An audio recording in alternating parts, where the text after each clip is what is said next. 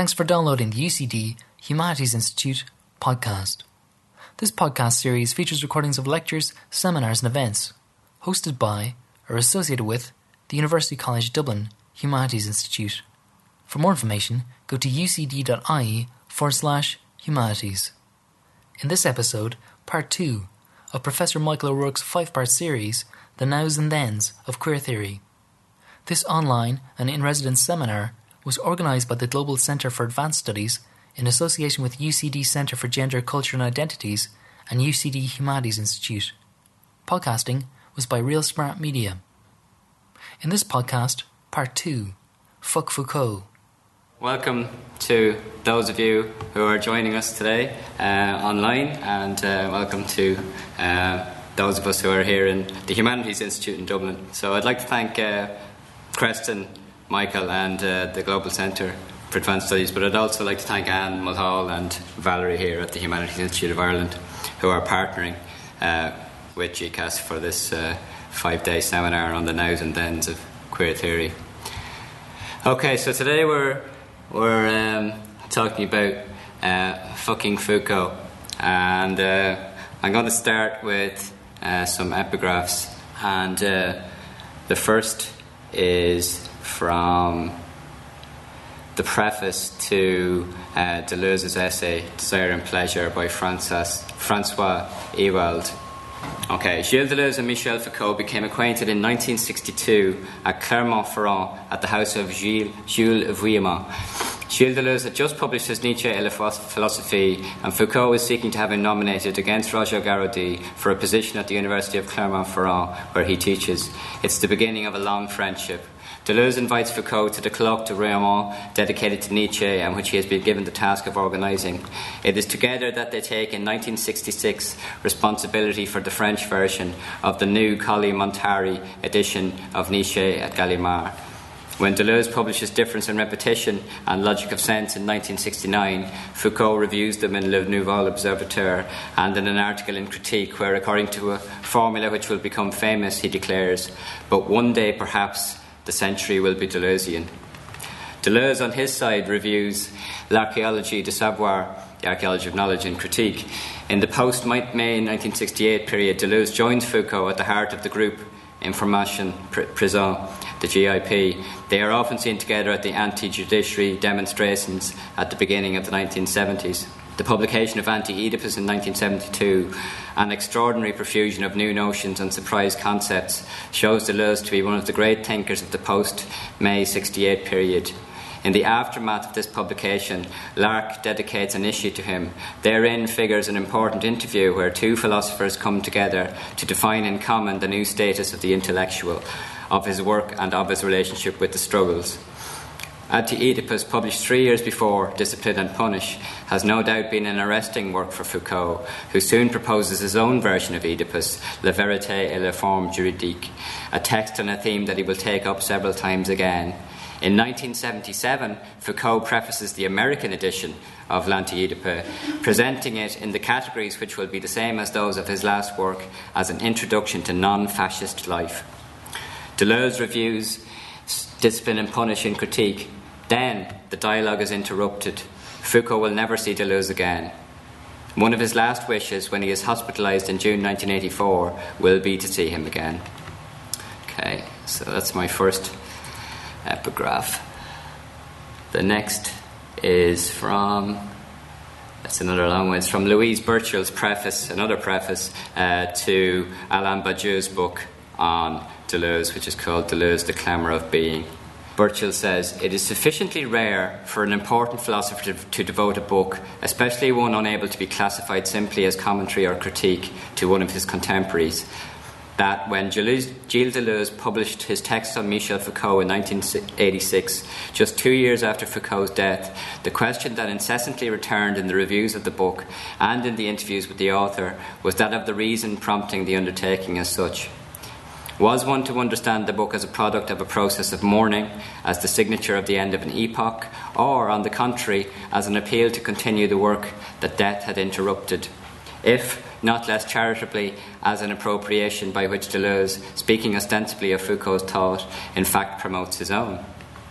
When confronted with the question, Deleuze himself invariably echoed a constellation of forces out of necessity for me, out of admiration for him, out of the emotion caused by his death and by the interruption of his work, was the succinct response he gave in one interview, but accentuated above all the veritable compulsion, the necessity for me that had impelled this gesture of consecrating this text to a friend philosopher, with this expression to be understood in the sense not only that Deleuze and Foucault were linked by ties of friendship, but more centrally, that the vital relationship they shared as fellow philosophers, friends of the concept, displayed a particular compatibility such that the resonance between their respective conceptual creations can be seen to testify to a common image of thought, or in the terms of what is philosophy, to an isomorphism of the plane of immanence on which these concepts are deployed. Accordingly, Deleuze emphasized his, his, book Foucault as stemming from the necessity to discern the logics of Foucault's thought as a whole and to delineate thereby a portrait of Foucault's philosophy, capable of capturing that which, like a wind that pushes you from behind in a series of gusts and jolts, would have forced Foucault to pass from one level of his reflection to another, propelling him along a never pre traced trajectory. And the last epigraph is from Foucault's essay, Friendship as a Way of Life. And he says, What the gay movement needs now is much more than a science or scientific knowledge or pseudo scientific knowledge of what sexuality is. Sexuality is something that we, we ourselves create, it is our own creation, and much more than the discovery of a secret side of our desire. We have to understand with, that with our desires, through our desires, go new forms of relationships, new forms of love, new forms of creation. Sex is not a fatality, it's a possibility for creative life. We have to create a gay life to become. Okay. Foucault is the saint of queer studies, considered by many to be the father of the discipline, its founder avant la lettre. Sanctified and hagiographized in David Halperin's book Saint Foucault in 1995. Despite the fact that the as yet unsanctified Deleuze, but no less important queer thought, wrote a posthumous book about his friend, a detailed study, even a queer study, of the Foucault Deleuze assemblage, or disassemblage, has yet to be written. Deleuze himself says, I felt a need, a real need, to write this book. When someone that you like and admire dies, you sometimes need to draw their picture not to glorify them, not to remember, but rather to produce a final likeness. What we shared was bound to be rather indefinite, a sort of background that allowed me to talk with him. I still think he's the greatest thinker of our time. You can do the portrait of a thought just as you can do the portrait of a man. I've tried to do a portrait of his philosophy. So, today in this lecture, what I want to do is try to think through this Deleuze Foucault friendship or conjunction um, and its importance for queer studies um, in a tentative way, but uh, in a more systematic way than has been attempted uh, to now. In the years following its publication, uh, Deleuze's extraordinary book on Foucault, uh, was published in 1986, was met with uh, almost complete silence from Deleuzians, Foucauldians, and from queer theorists. But uh, in what follows, I'm going to try and demonstrate that there's a fecundity to the assemblage between Foucault and Deleuze, and that its importance uh, is continuing, not just for philosophical thought more broadly, but for the future of queer studies. Now, the Deleuze-Guattarian, uh, and there I'm referring to Gilles Deleuze and Félix Guattari, who he, he wrote um, several books with. The Deleuze-Guattarian conceptual toolbox and Foucault's theoretical practices intermesh to articulate, if not a common purpose, at least a common cause, in elaboration of what uh, Foucault and Deleuze would both call the thought of the outside. Uh, and it was, of course, it was Foucault who famously said, as I mentioned in the first epigraph, that this century would become Deleuzian. So there's a great respect on both sides, but then there's this total break in their relationship. Uh, as it turns out, I won't go into this too much. Uh, the reason they fell out was because Deleuze favoured the word desire and Foucault favoured the word pleasure. Uh, so philosophically, they went their separate ways, and their friendship more or less ended over this disagreement over a word. So, my intention today is not to produce a Deleuzean reading of Foucault, uh, or indeed a Foucauldian reading of Deleuze, um, or to collapse the differences between them, um, what Deleuze calls their widely differing methods uh, and purposes. Um, so much as I want to attempt to articulate something that's in between them, um, a kind of transversal line uh, that crosses or runs from Foucault to Deleuze, um, that both separates them um, and also connects them. So the line in between, this transversal line that I'm trying to trace, it, it wouldn't necessarily belong to Foucault uh, and it wouldn't necessarily belong uh, to Deleuze. It would really be what they would call a block of becoming, uh, more, more of a, a, dialogue or a conversation um, in between. Uh, and the conjunction and is very important for Deleuze he talks about and, and, and. So what I'm talking about is Deleuze and, and, and. Uh, um, Foucault, and I'm, I'm, deliberately kind of stammering on the and there because uh, Deleuze emphasizes this kind of stuttering uh, philosophy. And I think that the advantage of reading in between them is that it allows us to articulate a, a more rigorously open or rhizomatic conceptual system. Um, do people know what a rhizome is? Yeah, okay. Uh, so rather than a, a, tree which is sort of phallic and arboreal and upright, a rhizome is shoots which uh, go off everywhere. So the advantage of this this sort of open rhizomatic reading of their conceptual systems uh, is to see their thought as mobile, both Foucault's thought and Deleuze, as mobile and constantly changing frameworks. Um, and as I said, uh, reading them in this transversal way is both to see the separation between them, but also to see the connections. Um, but you would call it a non relation, um, which is also a relation. Uh, so it's a double becoming, uh, which is driven by an impulse to mix, connect, assemble, disassemble, reassemble, and fold the conditions of thought um, in this kind of encounter with the outside. So you might call it a sort of Deleuze Foucault rhizome that I'm trying to construct here.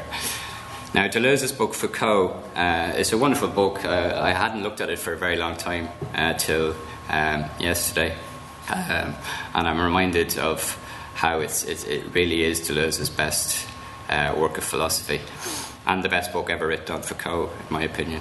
Um, so Deleuze's Foucault amounts simply to the most provocative and profound encounter with Foucault's thought yet available. Although David Halperin, um, who um, wrote the book uh, Saint Foucault, which is the most important queer studies text on Foucault, says that um, Deleuze's book on Foucault says in so much kind of jargon what Foucault said much more clearly himself. So there will be a lot of sort of Deleuzean jargon, but I, I hope to make it a little bit more accessible. Um, so Deleuze's Foucault book is it's not simply or purely a theoretical reflection on Foucault, um, and nor is it an exposition of his philosophy. He calls it a portrait, as we saw, uh, as as much as it's a kind of a map of a common rhizome that's between them. Um, and the rhizome fun- functions as precisely as I've said, this example of an open system of concepts. Foucault would call it an open game. Um, and Deleuze would call it smooth space. Um, Deleuze and Guattari make this distinction between smooth space and striated space. Now, as a device for uprooting and strangling the infamous Cartesian image of the arboreal, heteronormative, phallogocentric philosophy, rhizomes form heterogeneous stems, flows, and lines that are connectable in all of their parts across multiple registers, dimensions, and magnitudes continually increasing in, in number through inherent connection, variation, and combination. Now, I'm not going to go in very great detail today um, into how I see queer theory itself as being like a rhizome, but if you want to, I've written if you want to read more about that, I've written a, an essay called TWO Theory Without Organs, in which I do I do do that. You can find that online. So rhizome networks are plenitudinal. Rhizomes produce or make the multiple in a consistent space filled with bundles of lines in contact with an outside. And these lines are constantly encountering points of stasis, arrest, blockage, segmentation, organization, and signification. Uh, that, that would be when a rhizome hits striated space and gets blocked. But then that forces the rhizome to change in direction, to invent, and to then fold back onto what Deleuze calls a line of flight, which is where it can then can connect up with another multiplicity and then head off in another direction. In Foucault's rhizomatic thought, these points are always on the way towards lines of rupture uh, lines of crisis as a condition for their continuous variation. And these lines come first, the first lines on the map, the first lines issued from the outside, uh, and that's what sweeps them along. Curiously, um, Deleuze and Guattari register a difference by aligning phenomena of resistance with counterattack in an apparatus rather than the creation of lines of flight of and from the outside. And that it's, this is not carried through to Deleuze's Foucault book, uh, which in fact thinks resistance as a vital force of creative life and thought as the primary line of the outside. So, in response to Aidan, isn't it? Aidan's question from yesterday, Deleuze really emphasizes this creative resistance in his Foucault book, and I'm going to, for you, I'm going to focus a lot on that today. Um, as Foucault himself says, resistance comes first and resistance remains superior to the forces of the process. Power relations are obliged to, obliged to change with the resistance. So I think resistance, and he italicized it, I think resistance is the main word, the key word in this dynamic. So, contrary to this reading of Foucault as being all about uh, capillaries of power, this, this is about resistance as a creative line of force, this rhizomic potential in resistance. To say that Deleuze and Foucault share a rhizome is to say that their work forms an indefinite and reversible series of immanent maps with multiple exits and entries, the revolving doors in between. Uh, it's a sort of stealing, or a double or creative theft from each other's toolboxes to a point where their differences resolve into a zone of indiscernibility which is proper to becoming. This is something I steal from Guattari, where he calls in Soft Subversions, says uh, we need to be idea thieves. So we steal an idea from another philosopher and we see what we can do with it. And the idea of the toolbox comes from an interview that Deleuze and Foucault did together on intellectuals and power. And they talk about take, taking philosophy up as a toolbox and you pick up something. You see if a concept works for you, if it doesn't, you drop it and you pick up another concept from the toolbox. So the relationship of uh, Deleuze and Foucault's thought has nothing to do with mimicry or discipleship or imitation or representation or resemblance.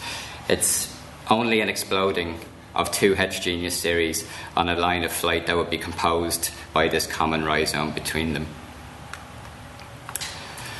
So the Deleuze Foucault assemblage fun- functions as something like what Deleuze calls an a-parallel evolution the interlinking and relay of intensities through a continuous coupling and doubling, pushing the deterritorialization even further into an ever renewed encounter with the outside. So, forming a rhizome in between Foucault and Deleuze enables, enables us to see Foucault's work as a complex, open system, a machine that builds up in advance and produces a space of thought, a thought of the outside. And this work of thought does not have the classical unities of beginning, middle, and end, but continually starts up again in the middle, or milieu, as, as Deleuze and Guattari say in A Thousand Plateaus. Everything begins in the middle and goes off in new and unforeseen directions, making relays and connections elsewhere. So, again, I'm, I'm emphasizing, as I did with Butler's thought, this sort of non teleology, uh, not this sort of linear beginning, middle, end um, but always beginning in the middle. Foucault's thought always operates in between and from the middle of the networks of knowledge, power, and self. It's kaleidoscopic, rotating through disciplines, just as the logic of its development is seismic, moving, as Deleuze says, like a volcanic chain with its points of crisis and abrupt shifts, rather than a stable system close to equilibrium. So I would read queer theory very much in this sort of Deleuzian reading of Foucault as something kaleidoscopic which moves or, or rotates through different disciplines uh, and creates these sort of seismic shifts and ruptures. Um, queer theory itself is not a stable system, it doesn't have any sort of center of gravity or it doesn't have any equilibrium. It's constantly mobile, constantly shifting, uh, constantly on the move, always starting up in the middle and then veering off in new and unforeseen directions. And I guess that's one of the things I, I hope to mean when I talk about veer theory tomorrow. In other words, we can read the logic of Foucault's thought and queer thinking not on the model of the organism, which has a sort of progressivist or unilinear conception of development. Um, but we might say that it functions instead as a body without organs, uh, which is a machine coupled to other machines. Uh, it's a tendency or a potential or a becoming. Uh, so there are certain attractors of knowledge, power, power on the self, which allow us to play with its lines, drifts, bifurcations, and experimenting with what a particular apparatus can do. Deleuze and Guattari often use this idea of plugging in. Uh, so that's what I would see queer theory is doing. It's a, it, it's a kind of plugging in uh, to other uh, apparatuses of knowledge. Bodies without organ function throughout the Foucault and Deleuze assemblage in opposition to that organisation of the so called organism the operating principle of the body without organs is the tendency to reduce, reject, and escape the organisation of the organs in favour of an increase and acceleration in the production of differential potential. The body without organs is the non productive potentiality of thought matter continually reinserted into processes of production, an organless body without image, traversed by bands, gradients, and zones of intensity with their varying degrees of attraction and repulsion. So if you see theory as a kind of uh, organism, a stable organism, uh, then queer theory is this body without organs. It, it doesn't produce in the same way. Um, it would be more if we if we look at a sort of non non orgasmic uh, thought. So it, it, doesn't have a teleology, uh, as I was saying yesterday. It doesn't have a telos or an endpoint. So there are zones of intensity as much on the body as there are zones of intensity in theory. So there are many bodies without organs scattered across Foucault's work, and the problem is how they might reach or fold with the immanent space of Deleuze and Guattari's plane of consistency. There are all kinds of mixes, captures, interrelations, and blockages to sort out, and it's precisely a question of unblocking to the greatest degree possible the movement of passage and connection of each body without organ to its outside, enabling the other to burst forth in the present. This process functions in Foucault through crisis, rupture, break, disarticulation, experimentation, and constant displacement, or what Deleuze would call nomadism. Foucault describes this dismantling process of his work in the following way I dream of the intellectual destroyer of evidence and universalities, the one who, in the inertias and constraints of the present, locates and marks the weak points, the openings, the lines of force, who incessantly displaces himself, doesn't know exactly where he is heading, nor what he'll think tomorrow, because he is too attentive to the present. We can take Foucault's dream of, continu- of continuous lines of variation for theoretical practice as a strategy for dismantling the inertias and constraints of strata, or the inertias and constraints of this theory as organism, and connecting up to openings, lines of force to the outside. So Foucault essentially dreams of what Deleuze calls a war machine for thought. So this very nomadic way of thinking always on the move. Foucault's thought uh, his life and work may be grasped as the assemblage of a war machine to the extent to which it resists invoking a universal subject or, or a totality of being um, by affirming this kind of nomadic dispersion of subjectivation in a smooth space of thought uh, or creating these lines of flight to the outside. So rather than the attribute of a subject, and the representation of a whole, Foucault's thought is the double becoming of life and work. So there's this kind of articulation in Foucault of his life and his work, which you see much more uh, in the later period of Foucault in, in, in the 80s, late 70s, early 80s, up until his death in 84. In these conditions, life ceases to be anything personal. Being oneself no longer makes sense, and the work can no longer be considered textual. He says, I would like my books to be sort of scalpels, Molotov cocktails, or minefields.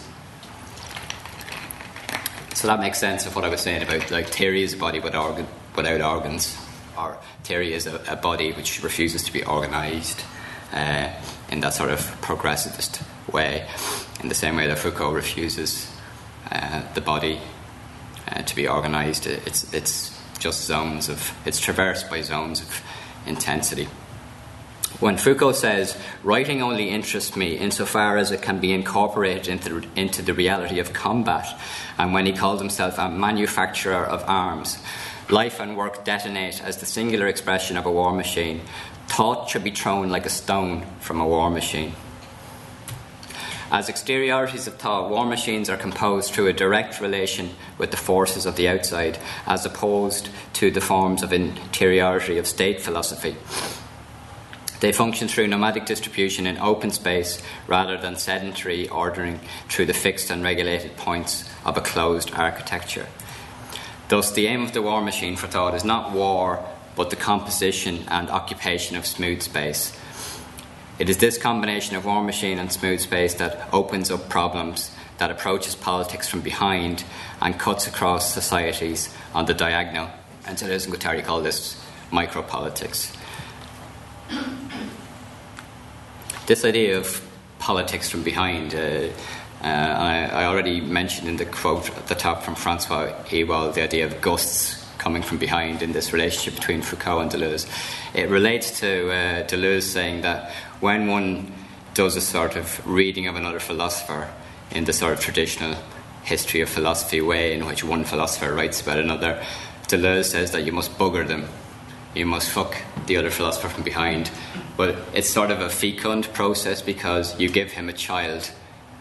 Okay, so it's it's heteronormative in a sense because you bugger another philosopher, which uh, is non-heteronormative, but then you uh, produce a child. But uh, the key part is that he says the child would not be recognizable as their as his own or her own.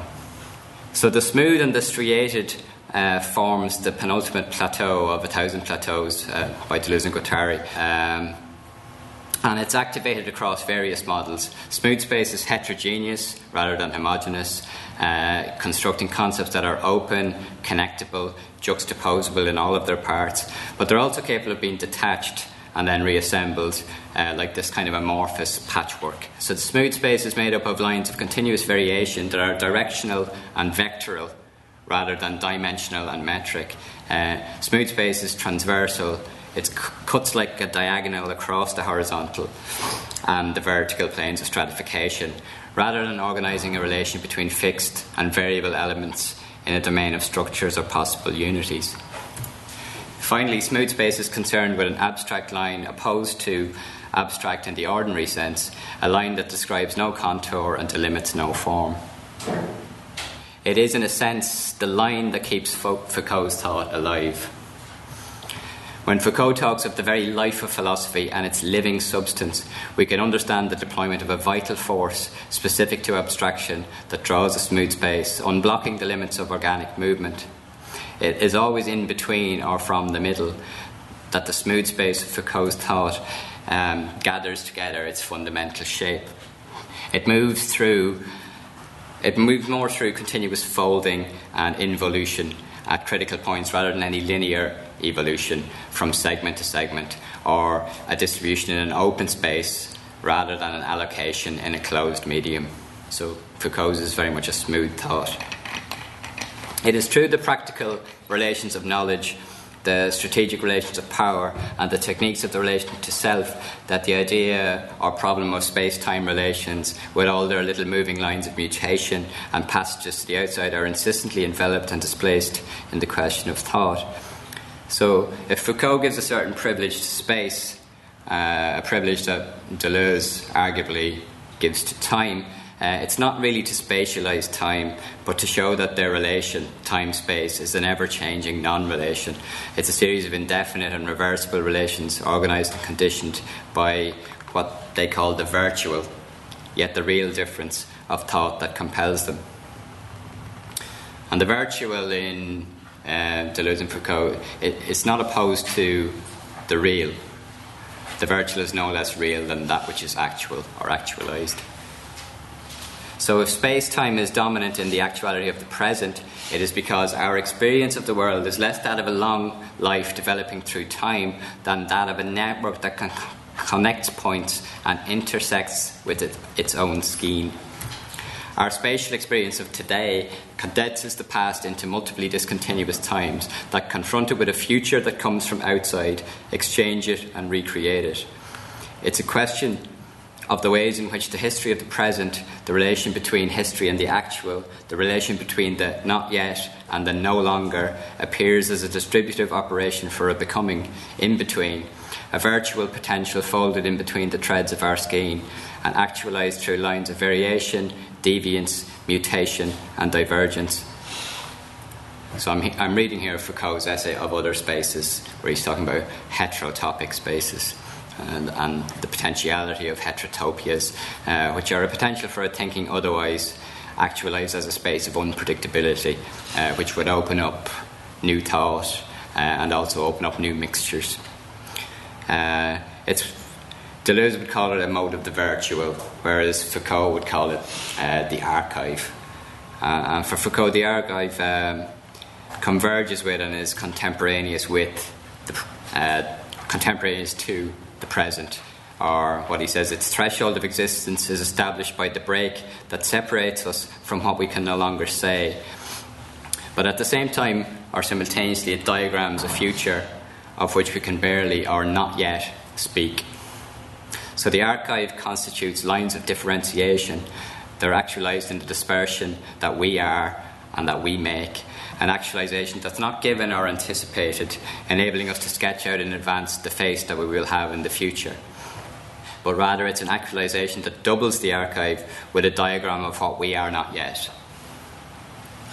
So, Deleuze's virtual and Foucault's archive, they, uh, they designate a kind of plenitude of the possible, or what we called yesterday, the impossible. So, it's not a possible to be realized, but uh, the plenitude of a virtual multiplicity uh, or a becoming, which is actualized in the invention and creation of the undefined work of freedom. So again, they're sort of moved by this passion of the impossible that I said also uh, motivates Butler's philosophy. The experimental line of actuality diagnoses our present as that which we are ceasing to be in becoming what we are not yet. And this, this is the line that escapes capital H history, or rather, is the line that uses history for the sake of something outside and beyond. Outside and beyond history in order to experiment with it and invent new forms of life and invent new forms of thought, um, not separated from what they can do by nature, essence, or foundation. So it's a line of thinking otherwise that causes the other and the outside to burst forth. That which we are no longer and that which we are not yet uh, the virtual, um, virtual future past. They insist or they subsist in the actualization of the present as the fold of the line outside, outside into the line of fragility of today, releasing the hold of the past onto the present in, in favour, Foucault says, I hope, of a time to come. So the present again always opens out onto this unanticipatable future, which could go by the name of the to, the to come or the impossible.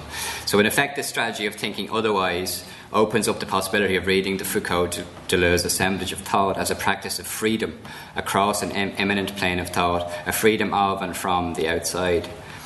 Paul Bové sees Deleuze's Foucault book as a treatment of Foucault in a style and problematic that are not his own. He detects in Deleuze a desire to attribute to Foucault a certain transcendence of vision, a prophetic and utopian capacity to see what has not been seen before, creating what Bové calls a metaphysically privileged subject of Foucault. What Bové sees as the necessity of something in Foucault that Deleuze's own project requires that he transform. I would see rather as a transversal line that folds from Foucault to Deleuze as a common cause and a singular becoming. So this wouldn't be a vision able to see the future, uh, as Bové is saying, but it's an art of seeing becoming which would lie outside of time, or, or rather of seeing the time which is au milieu, the time in the middle, the time in between. Uh, Deleuze and Guattari would call this the infinite now. Um, and both Foucault and Deleuze would call this a fold of the outside in the present. Deleuze's Foucault doubles the sense and force of Foucault's thought through a direct awareness of such intense, intensive multiplicity, an event without name or concept, but rather a becoming effect. Um, so Deleuze sees Foucault as something which doesn't yet have a name, so his reading of Foucault is essentially a Foucault to come. Ultimately, Deleuze's book keeps Foucault's thought alive by shooting it like an arrow into the heart of the present but in order to reach the untimely. And Deleuze would give this style the name love, while Foucault would call it passion. So perhaps we should imagine Deleuze, as I mentioned earlier, behind Foucault, uh, uh, or even Foucault behind Deleuze. Uh, so see this image of this becoming in between them as uh, some kind of ass fuck, or uh, a fist fuck, and this will become apparent now. David Halperin writes in Saint Foucault that the creative and transformative potential of queer sex is especially clear in the case of fist fucking, the practice that Foucault singles out for mention and that he seems to have in mind when he speaks of producing pleasure with very odd things, very strange parts of our bodies. Fisting, as Slavoj Žižek and Halperin point out, is a sexual practice that differs in several important respects from sexual intercourse, as the latter is conventionally defined. Uh, it's less end driven, um, it's not a teleological action uh, aimed at achieving some sort of release uh, of sexual tension through orgasm. Um, so, in many ways, fisting, uh, vaginal or anal, uh, or indeed oral fisting, um, it, doesn't fit with the Freudian model of full genitalized uh, heterosexual uh, sex. Um, uh, it doesn't actually fit with a, a, model of genitality as such either.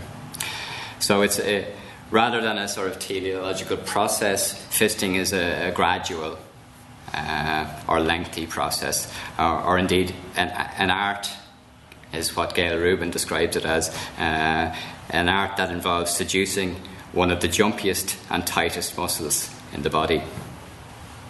Halperin goes on to say intensity and duration of feeling, not climax, are the key values. The process can sometimes go on for hours, and it is possible that neither partner may come, or in the case of men, even maintain an erection for very long.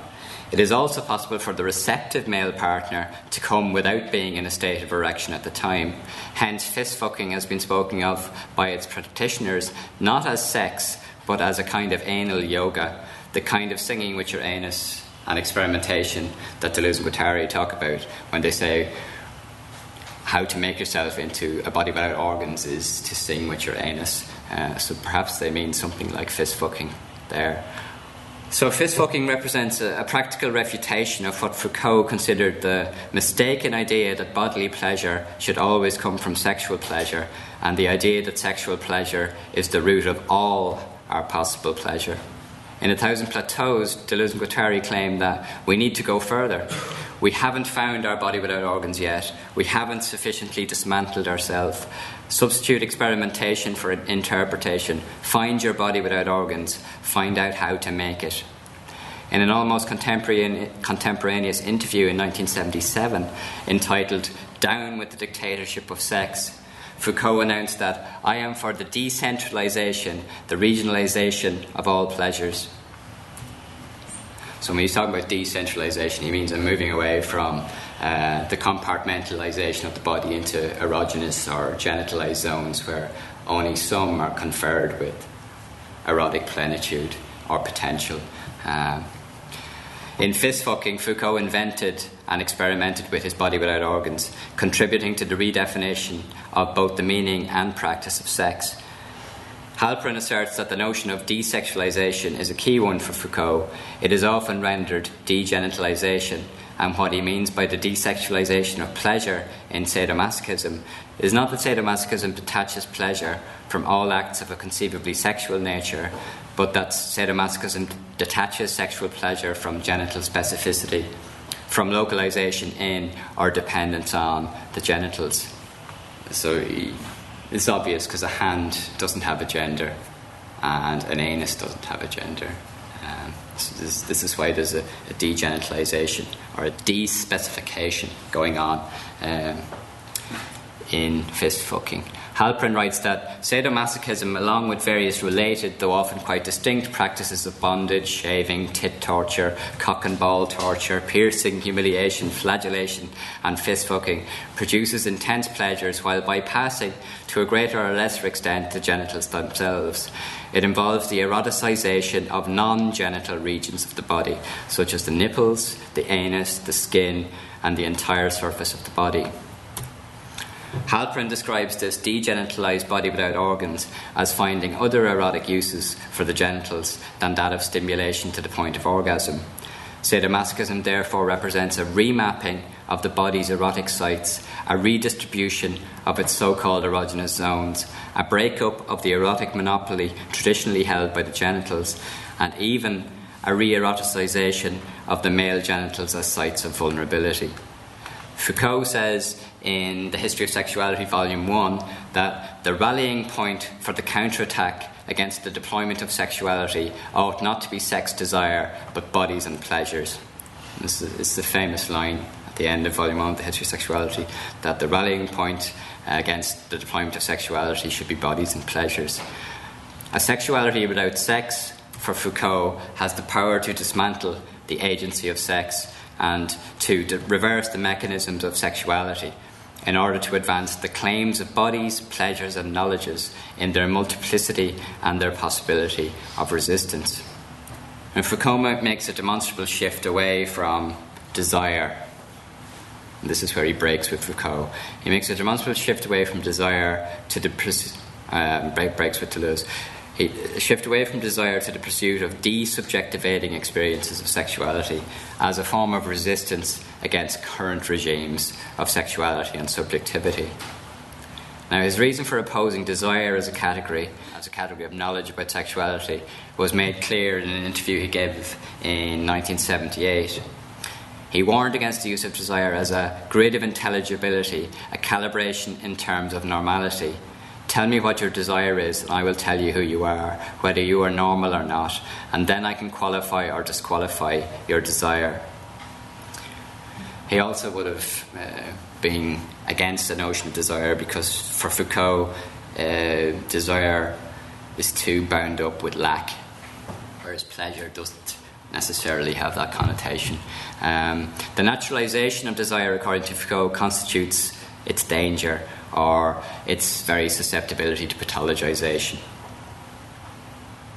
In addition, uh, desire is the site of unitary notions of identity and the self, and hence of their regulation.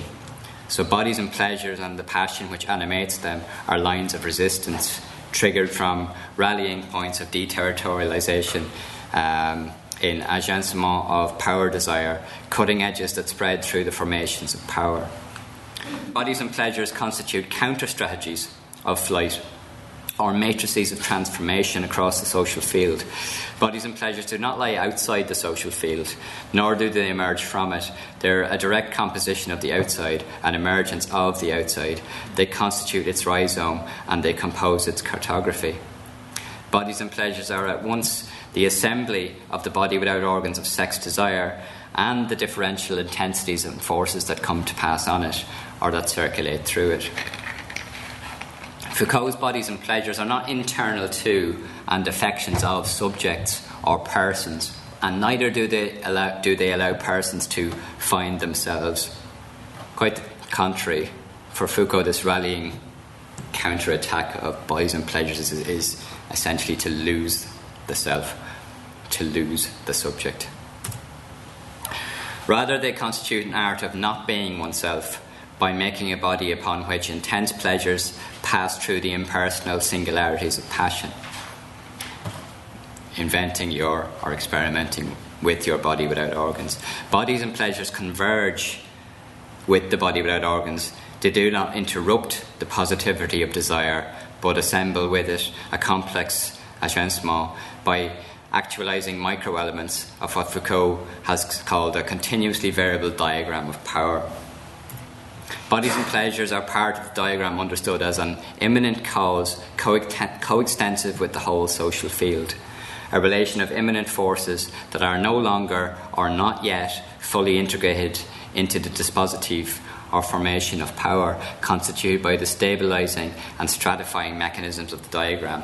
They are relatively free or unbound points, points of creativity, points of change, and points of resistance. Bodies and pleasures are in direct communication with those unstable diagrammatic states of force inclined towards the outside, redrawing their cartography through an emission of singularities and superimposing new creative maps of becoming. Bodies and pleasures constitute for Foucault something like a potentiality at the limit of the diagram containing them, a vital potential expressed um, as a power of resistance, which would be prior to insertion into relations of power. So bodies and pleasures are precisely this resistance to power knowledge regimes. As Foucault says, the existence of power relations depends on the multiplicity of points of resistance, and this dependence exists alongside the, the aleatory, the risky, the chancy, or um, the unanticipatable but variously codifying points of resistance. Adjacent to bodies and pleasures are to the bodies and pleasures which are inscribed by capital H history, there lies another body with its pleasures, and that's a virtual body. Uh, it's a body not given, but upon which the inscribed body depends. This body without organs, this, this virtual body, is volatile. Uh, it's a mutant body. Uh, it's, a, it's a turbulent body of resistant forces. Um, Deleuze would call it the multiple being of force. So it's not understood as uh, endogenous to relations of power, uh, but rather as an emergent hive. Uh, continually in the process of producing itself in what Foucault calls a swarm of points, uh, point knots, or focuses. Um, and these are pre individual. This is before the insertion into power. So it's what Deleuze would call a larval subject. Uh, it's a, it's a pre individual subject. Uh, or a singularity. Uh, and this is not outside of the social field, but rather traverses it. It's in the integration or stratification of this swarming of resistant forces that doubtless uh, Foucault sees revolution as being possible. Foucault says by inflaming certain points of the body, certain moments of life, certain types of behaviour, the forces of resistance create bodies and pleasures that shift about fracturing unities and affecting regroupings, furrowing across individuals themselves, cutting them up and remoulding them, marking off irreducible regions in them, in their bodies and minds. Foucault says that he should have opposed our science of excess, our science of sex, to a contrasting practice in our culture. That's contrasting practices of the self do exist in our culture and can be made to function as a counterattack against sex desire, amounting to what Foucault calls an ethics of pleasure or an intensification of pleasure, is an effect of drawing on the plane necessary for sustaining their actualization or for constituting new assemblages of bodies and pleasures as an art of not being oneself.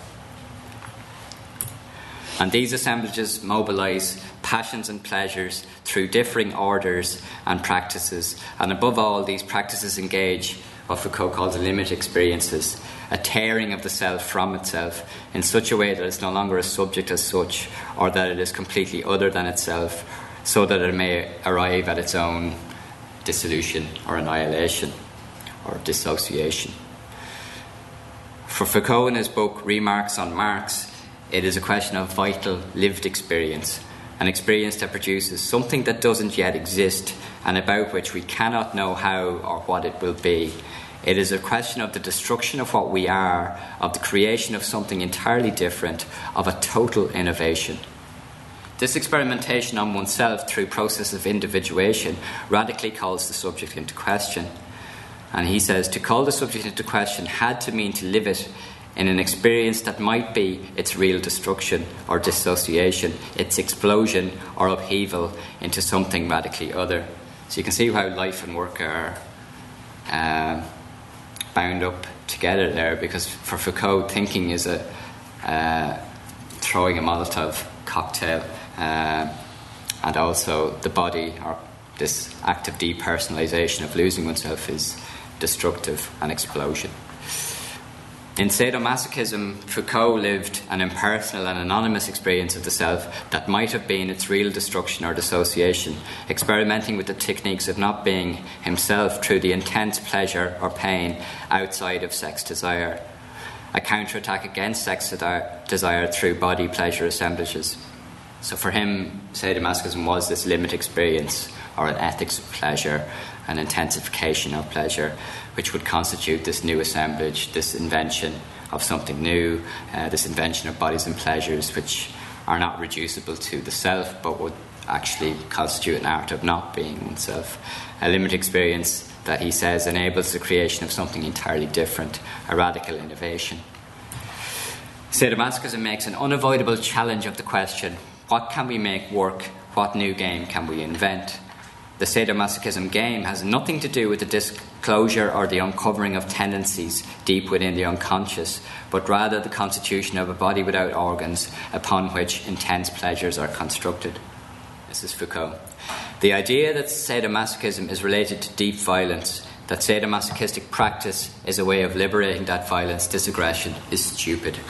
We know very well that what, what all these people are doing is not aggressive, they're inventing new possibilities of pleasure with strange parts of their body through the eroticization of the body. I think it's a kind of creation, a creative enterprise, which has as one of its main features what I call the desexualization of pleasure. The possibility of using our bodies as a possible source of very numerous pleasures is something that is important. So we can see there that for Foucault, sadomasochistic practice is a creative experimentation with the zones of the body that displaces this kind of hierarchy or localization and distribution of pleasure from this apparatus of sex desire. So it frees us from that apparatus. So uh, it's at once a regulated but also open game of strategic relations that are fluid, indefinite, uh, but also reversible and this eroticization of power sources of pleasure pain that is in a constant state of invention, response, test, and renegotiation. Foucault stresses the innovations that these practices imply the real creation of new possibilities of pleasure through the intensive use of strategic relationships. If, in social power, the relation of forces tends to become inflexible, hidden and stabilized in institutions and codes, in sadomasochism, power is rendered visible as a function of constantly changing strategic relations or relationships, corresponding to what Foucault, in Volume 1 of the History of Sexuality, refers to as the perpetual spirals of power and pleasure. This relation of strategies rather than re- the reproduction within the erotic relationship of the structures of power is what he calls the acting out of power structures by a strategic game that is able to give sexual pleasure or bodily pleasure. And this acting out does not cancel out power or pleasure or turn them back against each other. Rather, they seek out overlap and reinforce one another. For Foucault, sadomasochism is the invention of a strategic or counter strategic assemblage that conducts power through pleasure, or at any rate enables their fusion through the formation of a circuit where power, pleasure, and pain are spliced together through a conversion of forces. So, this pleasure pleasure power gets hyphenated in a certain way, uh, and this pleasure power is detached from the agency of sex uh, or detached from uh, the orga- orgasmic. Foucault's body without organs is the body without orgasm, in a sense. Edmund White refers to one French savant's observation that fist fucking is our century's only brand new contribution to the sexual armamentarianism. Foucault's power pleasure is scrambled across the body, simultaneously furrowing out its organicity and multiplying the points or receptors of sensation across its, its surfaces. For Foucault, it's a question of multiplying and burgeoning of the body, an exaltation, in some ways autonomous of the least possibilities of a body fragment. So, this idea of a new sexual armamentarium that Edmund White is talking about, the invention of fist fucking, uh, it's hardly an invention of the 20, 20th century, but uh, this is what White says. But uh, the practices of sadomasochism constitute this kind of armamentarium or a techne. It's an art or a skill, and it, but it pressures the body beyond beyond certain thresholds or uh, beyond certain gradients, and it makes passages for pleasure which sprout, as Foucault says, from strange parts of the body. This technology of the self will be part of a broader project of self fashioning, or what Foucault calls ascesis, uh, a care of the self, uh, a philosophical ethos or a way of life uh, based on a renewed asceticism, uh, creating oneself as a work of art or an exercise of oneself in the activity of thought, uh, which is an art of depersonalization uh, or becoming imperceptible or desubjectification in what Foucault called his laboratories of sexual experimentation. The eroticism of sadomasochism, then, is a process of invention and is to be aligned with a thought practice of becoming. In this construction of a disorganized sadomasochistic body, suffering is not the detour or route to pleasure, but an experimental program in the use of suffering pleasure. Again, they will be hyphenated. Uh, just as power pleasure is hyphenated, suffering pleasure is hyphenated. And that suffering pleasure becomes used or as a strategy or counter strategy which would constitute or become a way of constituting a body without organs and bringing forward this idea of the plane of consistency, a circuit of connection and communication which will be in between bodies as an art for living with the, uh, the aleatory or fugitive forces of the outside. For Foucault, sadomasochism is an anonymous and impersonal process that consists in continually creating and increasing the number of connections in a circuit that is both open and regulated. It therefore has affinities with the Deleuze-Guattarian plane of consistency, which is variously drawn out as a body without organs or simply desire. The plane of consistency is constantly extricating itself from the plane of organisation in processes of smoothing lines and movements, speeds and slownesses, particles and affects, escaping through continuums of intensity in zones of proximity. Foucault says we must invent with the body. We must invent with the body, with its elements, surfaces, volumes, and thicknesses, a non disciplinary eroticism, that of the body in a volatile and diffused state, with its chance encounters and unplanned pleasures. And he cites the, the sadomasochistic subculture in which he was immersed in San Francisco as a kind of example of this collective body without organs uh, that had created this sort of provisional aleatory, non disciplinary eroticism through the use of pleasure. And this SM scene offered Foucault the opportunity to experiment with chance encounters and unplanned pleasures, opening new ways or styles of existing, new styles of living, which wouldn't be constituted or conditioned by identity. Um, or an, an, identity to be uncovered in some way or discovered, but rather through modes of individuation, which were always to be invented uh, in relationships of differentiation, creation, and innovation. So the sadomasochistic subculture offers offered Foucault opportunities to practice an art of not being oneself, to lose your face, to become imperceptible, to become this idea of a, a, a larval or pre-individuated subject, where that which is not one assembles, assembles itself as nothing but a body with, with which combinations and productions of pleasure are possible. Uh, so you, you uh, as Foucault says, you cease to be imprisoned in your face, uh, in your past, uh, in your identity. Mikko, Mikko Tuhkanen, uh, in an essay on Foucault and Deleuze, asks How does one reject the habitual action and common sense that, as effects of subjection, may be crucial to one's very emergence and survival as a subject. How is it possible to pry open the lines of force that have rigidified into recognizable structures of existence through the habits of the self, of living? How much and what forms of one's continued existence as a subject can one hazard in risking the unpredictability of becoming? In addressing these questions, Foucault, in his ethics texts and his late interviews, locates in gay sexuality and lifestyle of the early 1980s forms of ascesis or self invention, of open ended and invention, inevitably dangerous relations to the self that demand of us new modes of connectedness to the world. Crucial for Foucault is the formless, unforeseeable character of this connectedness. The subject must invent not discover new relations to oneself and to others through what he calls rapport à soi, a constantly modified care of the self. Homosexual lifestyle through which um, he gives examples of friendship, but also of sadomasochism. These homosexual lifestyle is what pr- provides Foucault with a space for, for such new relatedness. But when he talks about this invention of new styles or new modes or new new relationalities.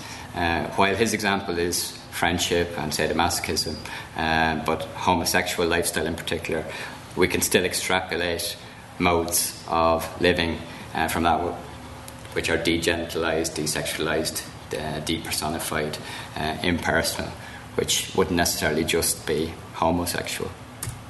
Above all, one must resist turning this becoming homosexual into a program with clearly articulated goals.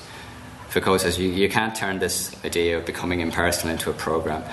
He says as soon as a program is presented, it becomes a law, and there's a prohibition against inventing. There ought to be an inventiveness special to a situation like ours. The program must be wide open. Foucault repeatedly insisted in his later interviews and essays on the ethics um, his essays on ethics on the importance of allowing the emergence of the future as an unforeseeable and possibly monstrous becoming through something he calls, and I think this is important, affective and relational virtualities. A politics that elicits the emergence of the virtual is incompatible with programs whose outcomes can be articulated in advance before their actualization. Once our political practices solidify into predictions and plans, the virtual is preempted into the existing modes of being. This rejection of mappable struggles explains the radical break between the first and the latter two volumes of the history of sexuality. In a 1984 interview, Foucault notes that he did embark on the proposed six volumes of the history of sexuality, which would trace the genealogy of several concepts in the history of sexuality, but he abandoned them because he almost died of boredom writing those books. What was missing from the venture, according to Foucault, was a sense of risk, the risk of failure, of not knowing if one would complete the project. Importantly, it is to these dangerous texts, widely misinterpreted and even more widely ignored, that Leo Bersani turns in his efforts to initiate what he calls our most urgent project now, which is redefining modes of relationality and community, the very notion of sociality. And Bersani emphasizes this unforeseeability and the emergence of the new in the service of describing a better future for intimacy. This project begins with Foucault's 1981 interview in the French magazine Gai Pied, Friendship as a Way of Life, where he defined homosexuality as more than a sexual relation between people of the same sex. Importantly, it pointed the way to what he described as the formation of new alliances and the tying together of as yet unforeseen kinds of relationships that would unseal the constricted range of bodies, pleasures, and forms of intimacy. Foucault suggests that what troubles heterosexuals about homosexuality is not the sex at all, but instead the emergent possibility of these alternative kinds of relationships that challenge the current range of intimacies from friendship to sexual relations. So he says what bothers heterosexuals is not so much the idea of two men fucking, but that in the morning they might hold hands. Foucault's account of unforeseen kinds of relationships has, for queer theorists, been a springboard for celebrating the possibilities of non heteronormative forms of sex and love. Alternative models of sexuality, what Foucault calls new alliances, emphasise this new, promising smooth, as yet untold, and necessarily untellable future physical and emotional pleasures. Thus, David Bell and Jon Binnie write that new models of friendship therefore hold the promise of new models of democracy and that new models of relationship and a new culture of intimacy can precipitate new patterns of kinship that may or may not lead to relationships that become rhizomatic. This ties in what I was saying yesterday. So, if we uh, invent these new modes of alliance, as Foucault talked about, we can invent new modes of both democracy and also new modes of kinship. In their essay Sex in Public, Lauren Berlant and Michael Warner conclude with an account of erotic vomiting in a bar, and for them, originality is the key to this performance's success. They say the performers intended non heteronormative worlds because they refused to pretend that privacy was their ground, because there were forms of sociability that unlinked money and family from the scene of the good life, because they made sex the consequence of public mediations and collective self activity in a way that made for unpredicted pleasures. Tim Dean, reading Freud's theory of pleasure and desire at the level of the drive, maintains that sex does not have, does not have to take place with another whole object. Dean writes By pointing to one extreme outcome of the discontinuity between the sexual instinct and the sexual object, Freud reminds us that originally the object of desire is not another person, much less a member of the opposite sex, but something rather more abject. Thinking of sexual object choice in terms of persons entails a kind of sublimation, an idealizing consolidation of the object. Ultimately, Dean argues for what he terms an impersonalist conception of sexuality.